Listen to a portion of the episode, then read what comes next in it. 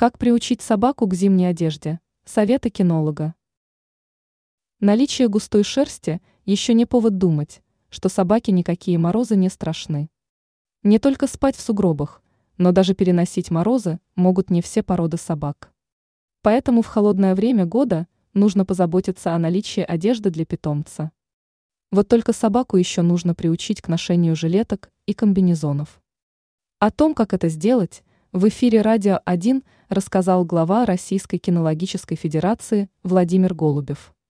По словам эксперта, в этом деле важно обойтись без спешки и ждать, что собаке одежда понравится сразу, нельзя.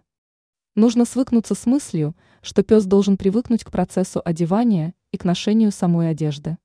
Поэтому все подготовительные мероприятия нужно проводить дома. Также не имеет смысла проявлять настойчивость и принуждать питомца носить обновки. Приучать нужно в спокойной обстановке. Пес должен полностью изучить одежду, обнюхать ее. Затем за хорошее поведение собаку можно поощрить. Что касается самой одежды, то предпочтение нужно отдавать комбинезонам. Некоторым собакам приходится приобретать даже ботинки. Ранее мы рассказывали, как отучить кошку лазить по шторам.